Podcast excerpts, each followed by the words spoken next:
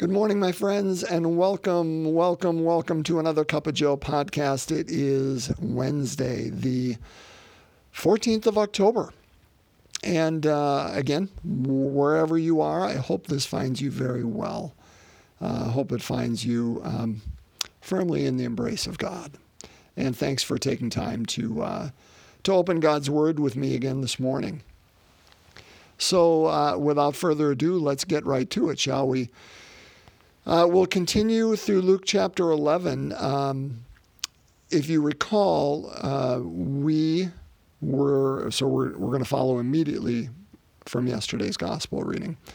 And Jesus had been invited over to the home of a Pharisee to dine. And other Pharisees seemingly were at the table uh, with him. And he went right into them and, and, uh, and challenged them. And what we're going to hear in the gospel today is more of the same. So for those following along, we will be Luke chapter eleven, verses forty-two to forty-six. Again, short little reading, five, five verses. But Luke eleven, forty-two, forty-six. So let's break open God's Word together. A reading from the Holy Gospel according to Luke. The Lord said, "Woe to you, Pharisees! You pay tithes of mint and of rue and of every garden herb, but you pay no attention to judgment and to love for God. These you should have done without overlooking the others. Woe to you, Pharisees! You love the seat of honor in synagogues and greetings in marketplaces. Woe to you! You are like unseen graves over which people unknowingly walk." Then one of the scholars of the law said to him in reply, "Teacher, by saying this, you are insulting us too." And he said, "Woe also to you, scholars of the law! You impose on people burdens hard to carry, but you yourselves do not lift one finger to touch them." The gospel of the Lord. Praise to you, Lord Jesus Christ. Yeah, this, this is the good news we just got. So again, remember this. Brothers and sisters, it's, I, I'll say it's easy, you know. Maybe it's more comfortable is the better word. It, it's, it's comfortable for us to look upon Jesus as uh, one who... Uh, is warm and, and you know, I'll say cuddly, that's not fair, uh, but but soft, uh, and I don't mean soft as in, in not tough, but I mean just some something that's easy to be around. Uh, and, and certainly the, there are those occasions that Christ is incredibly warm and compassionate and, uh, and easy to be around. Um And, and good for us. This is not one of those. The gospel yesterday and today are not, because in these gospels, Jesus is playing the role of prophet. Now, he's not trying to make enemies here. He's trying to love them. And, and in telling the truth, in holding a mirror up to who they are, that's what love looks like in this case. Because remember, yesterday I used that, that image of, you know, Jesus came Uh, for for those who, who need a doctor. He came for the sick. Uh, and what he's trying to do is hold a mirror up and say, look, look in the mirror to see that you are ill. Doesn't mean you're bad people. But those who are ill, the lepers, the prostitutes, the, the those on the fringes, the, the tax collectors, whatever, they know they're in need. They know their life situation. But the Pharisees, the one whom the system is serving, they don't. And they don't think they're ill. And so Jesus is using a different tactic with them. And so I, I bring this up to, to play this, or, or not play this, but to, to point out this aspect of his personality, in that Jesus would use whatever tool was necessary in order to help people to realize we're in need of the grace of God. We're in need of repentance. That we, the first step, you know, of, of an alcoholic, they say, is coming to terms that, that I'm indeed an alcoholic. What he's trying to point out is not you're an alcoholic and, and shame on you.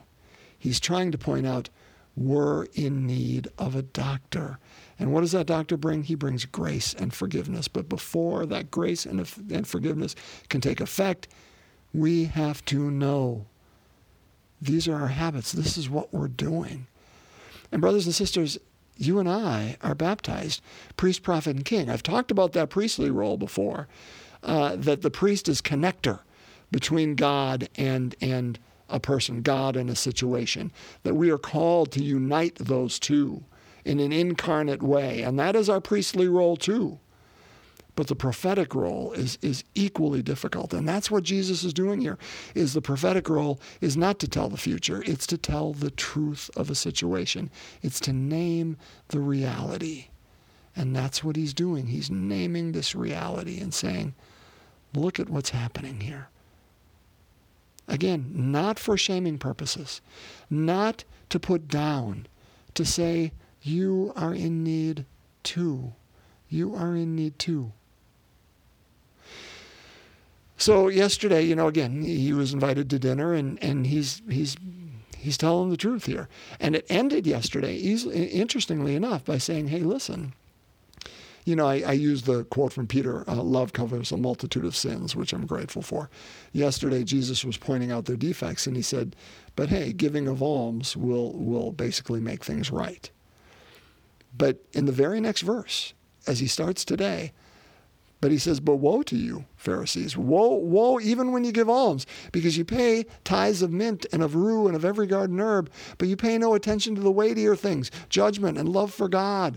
These you should have done without overlooking the others. It's always both and. It's always both and, not either or. It's, it's, okay, yes, we, we are called to give alms, brothers and sisters. You and I, in whatever way that is, whether that is to local charities, whether that is of our time and our talents, whether that is uh, to the church, whether that is to to our neighbor in need. And, and it might be something as simple as baking them a meal, that that's giving alms to them. Uh, or or monetary, or lending our car in, in need, whatever it is. But these we should have done without waiting, the, the, the weightier issues, justice and love for God, meaning, again, it's it's an affair of the heart. It's an affair of the heart. You know, I'm I'm not going to say the inner must be done first, because the outer shows what is the inner, I, I, although I lean that way, uh, just so you know. I do believe the inner work must happen first. Uh, and the outer will will naturally follow what's going on with, with the heart. Um, but I'm sure there'll be behavioral, you know, people out there that follow B F Skinner and, and that type of philosophy that'll say, no, the outer can go to the inner. And so I'm not going to make one argument either way. I, I lean toward the inner needs to be the first place we need to work on our heart, uh, and let the outer follow that. But I'm not going to be so steadfast. The bottom line is it's both and. Our outer work needs to be real. It needs to be real, but it has to come from a real place. And not just so, to use Matthew chapter six as that wonderful example, you know, that they stand on street corners praying in order that people may see them. Or they blow trumpets ahead of their almsgiving in order that people see them. And what happens when people see them? They give them honor. And he, and he says to that, woe to you, Pharisees, you love the seat of honor in synagogues and greetings in marketplaces. You love people to look at you and say, look at how holy and good they are, because they pay tithes of mint and rue and every garden herb. There's nothing wrong with paying tithes. But if we do it, brothers and sisters, to be honored, if we do it for other people to see and exalt us in any way, our heart is corrupted. Not fully corrupt, perhaps, but it is corrupted. And that needs to be where we guard, no matter what. Um, you know what? I think it's a human thing. We like to be seen. We like to be seen. We like to be noticed, whether that's a new hairdo we have, or something we're wearing, or something we're, we're saying, or or an attitude, or, or a, a talent that we're bringing. We love to be noticed. And you know what? I'm not going to say that's a bad thing, but if that becomes that which, again, we revolve around, if that becomes that which we seek, and it becomes our addiction, and that's where we find life, oh, yeah, yeah, that's a problem. Woe to us. We'd be like dead people's graves over which people trod that we don't even know. They don't even know they are. Because that life, life only comes from that one place. Last thing I'll say here. Um, scholars of the law, I can't imagine. I don't even know why the scholar spoke up and said, hey, you're insulting us too. I'd be like, I'm keeping my head low here. He's in a truth-telling mood. I don't want to know. You know, but that scholar, either he was brave or dumb. I'm not sure which. And he says, hey, you're insulting us too. And he says, woe to you guys too. Okay, you want in on this? Woe to you. You impose people on people burdens hard to carry, but you yourselves do not lift one finger to touch them. You know, and again, I, I just, and I, boy, I speak to me on this, and, and I think, again, it's a human thing, but I know it's true of me. It's that idea, brothers and sisters, we're called to servant leadership. We're not called to lead and, and say, hey, do this, do that, while we sit in some ivory tower or, or some place distant from those who are, are doing the work. I mean, that almost feels like Pharaoh. Uh, you know, hey, cart me around here while I, I sit up here and you do the work. But we're called, brothers and sisters, to that servant type of leadership where we lead from within, we lead from example. So whatever you're doing today, and and, and I would think, again, the church of the home is, is the first one. How do I serve Renee? And, and oh, my brothers and sisters, I... struggle, you know, because I can get lazy. Oh, and I'm sure you can too, but I'm not trying to nail you. I'm I'm being honest with me. How do I serve Renee? How do I serve the kids in that leadership role? Uh, and don't just assign tasks, but but lift fingers to let them know we're in this together. We're in the, I'm not going to ask anything of you that I'm not willing to, to give of myself. Um, how do I do that in my in my family? How do I do that in whatever role I'm called to today? So how, brothers and sisters, are we prophets? And and how are we called to be prophet today? How are we called to accept the, the words of a prophet, brothers and sisters, when they hold a mirror up to us, by the way? And um, and how do we make sure that it's not us and our grandeur that we revolve around and wanting to be seen?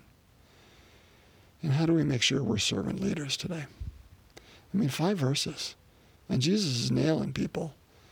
And I think if we're honest, we're we're probably around that table too, and, and there are things that we can learn too. So maybe let's take one or two of them and just ponder those today. Um, and and let that be our lesson. Okay, my friends, let's pray. As always, I uh, invite you to bring your intentions before our Blessed Mother. As we begin, in the name of the Father, the Son, and the Holy Spirit, amen. The uh, third luminous mystery, the proclamation of the kingdom. Our Father, who art in heaven, hallowed be thy name. Thy kingdom come, thy will be done on earth as it is in heaven. Give us this day our daily bread, and forgive us our trespasses, as we forgive those who trespass against us. And lead us not into temptation, but deliver us from evil. Hail Mary, full of grace, the Lord is with thee. Blessed art thou among women, and blessed is the fruit of thy womb, Jesus. Holy Mary, Mother of God, pray for us sinners, now and at the hour of our death. Amen. Hail Mary, full of grace, the Lord is with thee. Blessed art thou among women, and blessed is the fruit of thy womb, Jesus. Holy Mary, Mother of God, pray for us sinners, now and at the hour of our death. Amen. Hail Mary, full of grace, the Lord is with thee. Blessed art thou among women, and blessed is the fruit of thy womb, Jesus. Holy Mary, Mother of God, pray for us sinners, now and at the hour of our death. Amen. Hail Mary, full of grace, the Lord is with thee. Blessed art thou among women, and blessed is the fruit of thy womb, Jesus. Holy Mary, Mother of God, pray for us sinners, now and at the hour of our death. Amen. Hail Mary, full of grace, the Lord is with thee. Blessed art thou among women, and blessed is the fruit of thy womb, Jesus. Holy Mary, Mother of God, pray for us sinners, now and at the hour of our death. Amen. Hail Mary, full of grace, the Lord is with thee. Blessed art thou among women, and blessed is the fruit of thy womb, Jesus. Holy Mary, Mother of God, pray for us sinners, now and at the hour of our death. Amen. Hail Mary, full of grace, the Lord is with thee. Blessed art thou among women, and blessed is the fruit of thy womb, Jesus. Holy Mary, Mother of God, pray for us sinners, now and at the hour of our death. Amen. Hail Mary, full of grace, the Lord is with thee. Blessed art thou among women, and blessed is the fruit of thy womb, Jesus. Holy Mary, Mother of God, pray for us sinners, now and at the hour of our death. Amen. Hail Mary, full of grace, the Lord is with thee. Blessed art thou among women, and blessed is the fruit of thy womb, Jesus. Holy Mary, Mother of God, pray for us sinners, now and at the hour of our death. Amen. Hail Mary, full of grace, the Lord is with thee. Blessed art thou among women, and blessed is the fruit of thy womb, Jesus. Holy Mary, Mother of God, pray for us sinners, now and at the hour of our death. Amen. Glory be to the Father, and to the Son, and to the Holy Spirit, as it was in the beginning, is now, and ever shall be, world without end. Amen.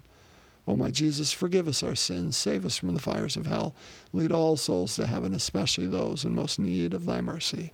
In the name of the Father, Son, and Holy Spirit, amen.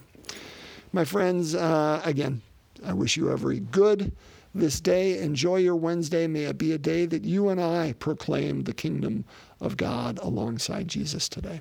Blessings, and uh, hope to be back with you again tomorrow.